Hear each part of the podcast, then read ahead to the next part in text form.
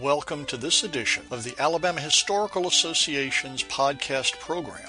I'm your host, Marty Olliff, and I talk with people who conduct interesting research and do interesting things concerning Alabama history. You can find out more about the Alabama Historical Association, a membership organization devoted to Alabama history, by pointing your browser at our website, www.alabamahistory.net.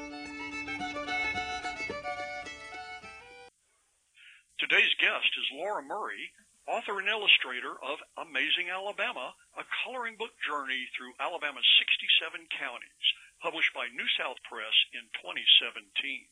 Laura, thanks for taking time to talk with us today. Thank you so much for inviting me. Laura, describe Amazing Alabama for us, would you? Well, Amazing Alabama is a coloring book of our state. Each of our 67 counties is represented with its very own coloring page, and it has everything from livestock to endangered plant and animal species to churches and courthouses. There's a little bit of everything in our state, and I've tried to represent those on each individual page. You've been working on a book tour for Amazing Alabama. How have people responded to that? It's been surprising. It's gotten such great response, and not just from kids. I have had the most fun speaking to groups of adults and even older adults because I don't just talk about the book we talk about what I learned while researching the book because I'm not from Alabama. I grew up in Georgia, so this whole book was a research project for me. So I talk to people about what I learned about the state. We talk about coloring tips and tricks and if some of the locations are even more adventurous, I will bring coloring products and worksheets and I'll show them how to layer colors and watercolor and everything else. So it's, it's really been a great response, not just from the book standpoint, but from how much fun people have at the book talks. And you didn't expect this kind of response, did you? No, I really didn't. It's a coloring book, and I knew that it was something that I wanted, so somebody out there had to like it, but the humongous response that I've gotten was a little overwhelming. I've gotten requests from all over the state to come and talk to kids and libraries and museums. It's really been great. Who is your target audience for this? It's technically an adult coloring book, but my main target audience are kids. They're fourth graders, they're fifth graders, they're sixth graders. They're kids that find history a little droll. They are in Alabama history classes, looking at textbooks, and they need something else to pique their interest. If I can get one kid interested in our state that wasn't previously interested, then I feel like I've done my job with this book. And do you think that you've gotten that kind of response from fourth and fifth graders? I've spoken to all different age groups within elementary schools, and I think that fourth and fifth grade response has been the best they've got a little bit of Alabama history under their belt at this point, and they understand what's going on. They're excited about seeing their county. They're excited about learning about the state. I had one child write me a thank you note after speaking to their school, and they said that they took it home and their mom reads them a county every night. So it's not just the kids in schools that are excited. They're taking it home and getting their families excited about it as well. Are any teachers using the book as a supplement I went to Bullock County a couple of weeks ago and spoke with the fourth graders there at Union Springs Elementary School and also the Conecuh Private School. The private school teacher has a really small class of fourth graders and she was super excited to have the book to be able to use it for activities. The Union Springs Elementary School, they're actually coloring it together. The kids take it home, but they keep it in their backpacks so that they can bring it back to school and color it as a class. I spoke with a school in Montgomery right after the book was first published, and the teachers were thrilled to have something else to use in the classroom. So I've gotten a little bit of response here and there as more schools find out about the book and get interested in using it, then I think that response will grow. What inspired you to create a coloring book in particular? Well, I've always loved coloring books. I've always loved collecting them, and I still buy coloring books today. My husband and I went to New York back in October, and I came home with a brand new coloring book. I love the black and white drawings of them. I love when a location or a town produces a coloring book. It really shows what is important to those people. Like I said earlier, I'm not originally from Alabama. I've been here for about four years. A couple of years ago, my husband and I went to the Alabama Book Festival in Montgomery. I just knew that I was going to find a really cool coloring book about the state, and there wasn't one. So I decided to take it upon myself to create what I wanted, and hopefully somebody out there would like it as much as I did. You brought up your husband a couple of times. He's not just some run-of-the-mill guy as far as Alabama history goes, is he? He's not. My husband's actually Steve Murray. He's the director of the Department of Archives in Montgomery. He's been extremely supportive and my cheerleader and my editor helping me with that one or two little grammatical mistake that I made throughout the process. But from the very beginning, he's made perfectly clear that this is my project and he can help if I need help, but he wanted me to push through this and do this on my own because it was my idea you didn't just have to have written information for conducting research and understanding what the counties are about. You also had to have images that you could make your drawings from. Can you tell us about that process? Well, I started every single county by researching, sketching, compiling pictures, and then drawing the county out, and then I moved on to the next county. So each county was completed before I moved on to the next county. I started every single page with the Encyclopedia of Alabama. We are so fortunate here in the state to have such an incredibly rich encyclopedia of knowledge about our state. You can find any possible thing you need to find out about our state from the Encyclopedia of Alabama. I also use the National Register for Historic Places. I also use the Alabama Historical Commission's Register of Landmarks and Heritage. It's a much bigger list than the National Register, a lot of the things on there are more significant to us as a people than are the ones that are nationally recognized. And there's this little website called ruralsouthwestalabama.org. That was very helpful for me because some of those black belt counties were really difficult. so as it comes to counties that I couldn't find stuff, I started with some friends who work at the Encyclopedia of Alabama.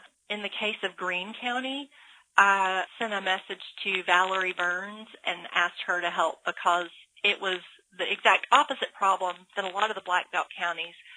Greene County had an overabundance of restored and beautifully taken care of buildings, and I wanted to make sure that I was picking the correct ones for that page. For a lot of it, I drove around and took pictures. I love to do little weekend road trips and I would much rather drive through the country than on the interstate if I can help it. There were a couple times when I couldn't find a picture and I would call somebody that lived close to that county. I'd say, hey, can you drive out to so-and-so and take a picture for me? 99.9% of the time they were able to help me with that. I have not visited all 67 of our counties, even though I have drawn a book for all 67 of our counties.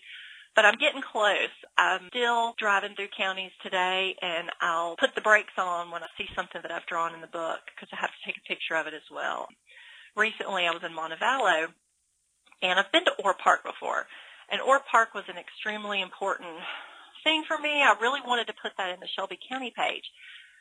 But I couldn't find the perfect tree, so I went and researched the tree in Orr Park and I found just the exact tree that I wanted to draw, and I drew it from a picture online. Well, recently, like I said, I was in Montevallo, and I walked around the park until I found the tree that I had drawn so I could take a picture of it. Where can people get a copy?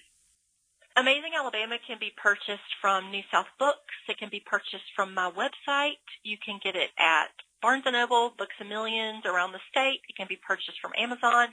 And a lot of museums and parks and gift shops and libraries and things like that have it for sale as well. It's a coloring book with a colorful cover. Has Amazing Alabama inspired other projects? It has. I am currently working on the Georgia version of Amazing Alabama. It is going to be a little bit different because Georgia has 159 counties, whereas Alabama has 67. There will be a mention of each of the counties in the book, but I obviously can't do a 180-page coloring book because it wouldn't be cost effective. So we're still working through the details on that one, but I am about a quarter of the way through with all of those drawings. Now, you were telling me earlier that your father has some ideas for you.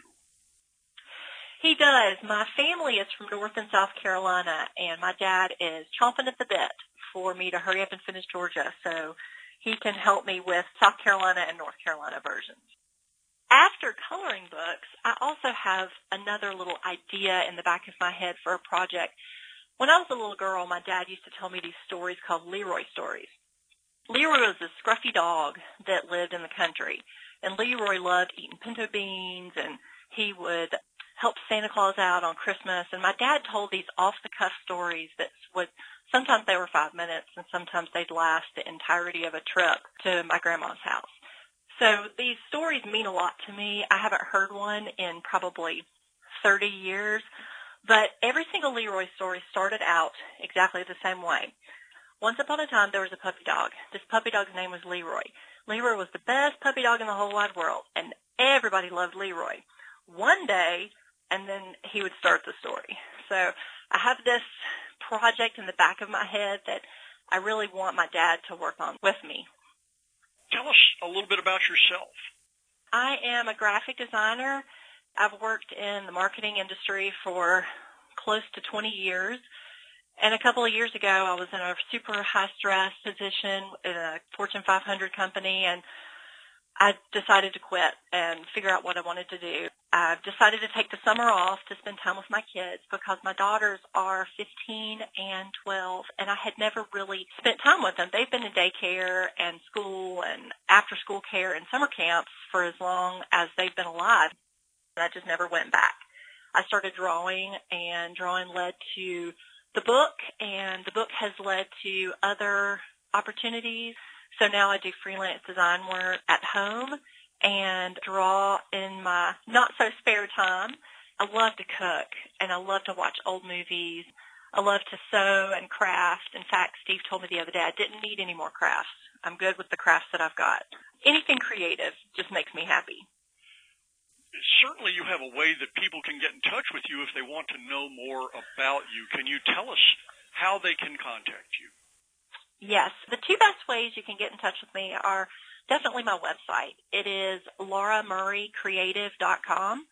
And also on Instagram, my Instagram handle is at alabama.pen.paper. With either one of those, you're going to be able to see what's new, what I've been working on, especially with the website. I have a blog that I not so regularly update. You can sign up for an email newsletter, check events, and that kind of thing. Always, I want people to please tag me on Instagram or Twitter with hashtag AmazingAlabama. If you color those pages and you just want to share, I love seeing pictures that people have colored and uploaded to share with me.